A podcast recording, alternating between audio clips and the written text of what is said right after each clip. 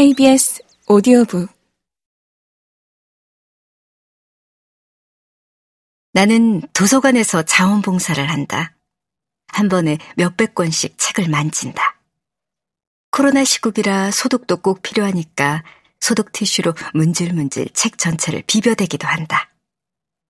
어떨 땐 책이 길 잃은 어린 고양이 같이 손바닥과 손가락 사이로 이리저리 비비적거리는 것 같다는 생각이 들 때도 있다. 우습게도 나는 고양이 털에 알레르기가 있다. 그처럼 책을 만질 때면 마스크를 써도 풀풀 이는 먼지에 재채기는 필수다. 또 다른 도서관에서는 망가진 책을 고치는 봉사를 한다. 어느 책 수성가의 기록을 펴는 재영 책 수성가가 정의하듯 책을 수선한다는 건 그 책이 살아온 이야기에 귀를 기울이고 그런 모습들을 존중하는 마음이다. 책을 수선하기 전 훼손된 부분을 구석구석 살핀다. 공공도서관 책에는 특히나 여러 사람 손길이 닿아있다. 몇몇 특이한 경우를 제외하고 3만 원이 넘는 고가 책은 드물다. 사람들이 많이 보는 소위 최신 베스트셀러들의 경우 화려한 표지와 달리 정신없이 찍어낸 무선 제본이 보통이고 종이로 된 특성상 무르고 약하다. 이런 물건이 무수한 사람 손을 타서 변하는 그 모습은 상상할 수 없을 정도이고 예측할 수도 없다. 망가진 책을 수선하는 방법을 모아놓은 매뉴얼도 있고 짬짬이 교육도 받는다. 유튜브에 올라 있는 수많은 동영상으로 공부도 한다.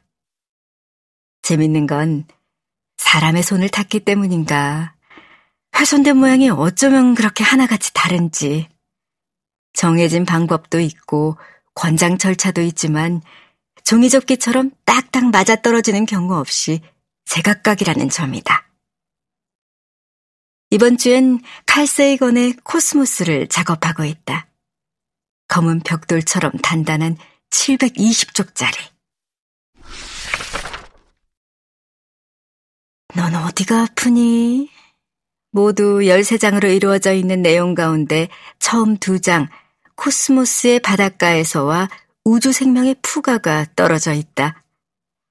한두 장 떨어져 있으면 그것만 접착제 사이로 밀어 넣어 붙이지만 이렇게 100장 정도가 떨어져 나가면 책을 통째로 뜯어 다시 풀칠에 묶곤 한다. 그런데 세 번째 장 이후의 종이들은 참으로 견고하게 붙어 있었고 책이 너무 두꺼워 전체를 다시 한다는 건 엄두가 나지 않았다. 그래, 앞에 백쪽을 잘 다듬어 가지런하게 붙여보자 하고 한 장 한 장 상태를 살펴보았다. 점입 가경 군데군데 여러 번 떨어졌었는지 여러 사람의 손길로 불규칙하게 풀칠이 되어 있었고 어느 곳은 투명 테이프가 사이사이 빡빡하게 붙어 있었다. 어이가 없어 웃음이 났다. 사람 사는 모양은 다 다르다지만 똑같은 건 어쩜 이리 똑같을까. 서울대생 필독서라니 사람들이 많이도 빌렸을 테지. 일이 두꺼우니 시간에 쫓겨 반납했을 것이다. 시간이 있다고 해도 아마 두 번째 장 정도까지 읽고 끝까지 전부 읽기는 겁이 났거나 포기했을 것이다. 유튜버나 연예인, 학자들 말고 꼼꼼하게 다 읽은 사람을 지금까지 주변에서 딱 두 명 보았다. 나만 끝까지 못 읽은 건 아니네. 넷플릭스에 있는 다큐라도 본 게 다행이네. 그러면서 한편으론 섭섭하다. 떨어졌으면 떨어졌다고 말을 좀 해주지. 이렇게 테이프를 붙여버리면 어떻게 하나 말이다. 어차피 책 자체가 낱장 종이를 접착제로 붙여 묶었으니 잘 떨어질 수밖에 없다. 그 앞에서 누군가는 진짜 부주의했겠고, 또 누군가는 자신 탓을 했을 것이다. 해진 곳은 보강하고 풀이 떡이 돼버린 곳, 테이프를 붙여놓은 곳을 잘라서 정리했다. 폐잔병 같던 책이 다시 살아 서가로 돌아갔다. 부디 2장까지 해놓은 이 누군가의 노력을 살펴 3장 지상과 천상의 하모니로 4장 천국과 지옥으로 용기 내에 읽어나가는 이가 한 사람이라도 더 있기를. 마지막 13장의 제목은 누가 우리 지구를 대변해 줄까다. 그 부분을 펼쳐 읽어본다.